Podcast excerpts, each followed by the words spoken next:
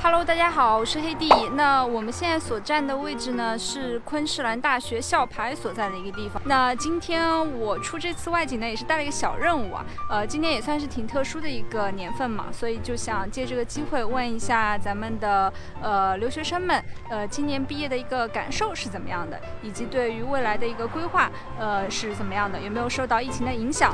那我们等一下就看能不能碰到一些可爱的学生，来对他们进行一个简单的采访，好吧？OK，那我们今天很幸运啊，在这个校牌这边就碰到了我们第一组那个中国的留学生，而且是今年刚好毕业，大家也能看到他穿的那个毕业的那个衣服啊。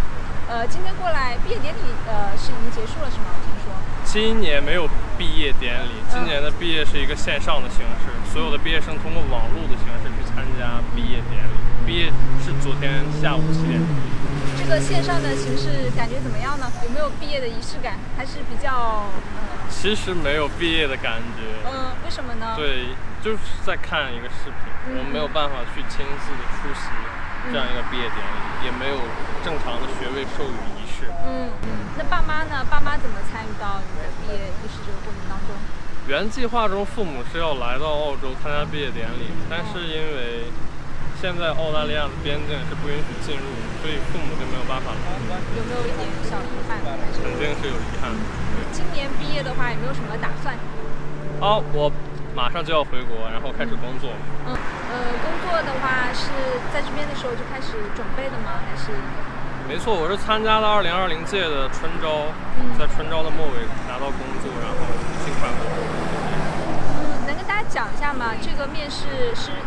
国内企业到这边来招聘，还是你趁假期在国内的时候？没有，我是全程参加一个网络面试，哦，有两轮的笔试加三轮的网络面试，全程都是在网络的一个形式，也是在在校期间的一个应届生的毕业的项目。嗯，我都忘记问了，你是什么专业？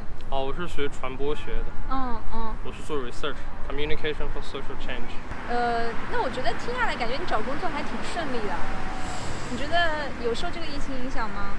今年找工作非常难找，嗯，虽然虽然结果是找到了工作，但是过程其实非常的艰辛。我前前后后海投简历两百份儿，嗯嗯，天哪，两百份！那投了那么多份简历之后，有没有一些经验可以跟大家分享一下？我觉得经验，首先你要把自找准自己的定位，嗯，你要明确自己的优势在哪里，嗯，你要明确国内的市场。需要你身上哪一些优点？要结合雇主的需求去考虑你的就业。其次，我觉得更多的就是选准行业吧。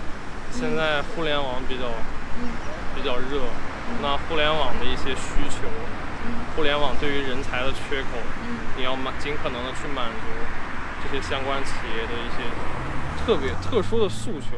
虽然在国外上学，但是其实很多时候。学到的东西其实和国内的接轨还是存在一定的困难。那你是怎么解决这个 gap 的？我在这边学的是传播学，那其实在国内传播学主要就是新闻学，还有公共关系、嗯，数据媒体这样，嗯，所以。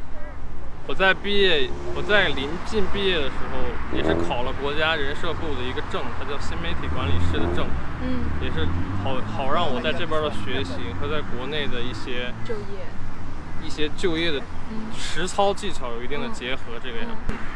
你刚刚提到这个海投啊，你是一封简历这样投，还是说其实有可能根据不同的岗位去突出一些自己不同的技能？我投了。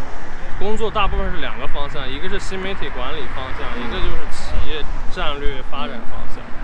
然后，其实新媒体方向偏向于社会招聘，它对于你的实操的素质有比较高的要求。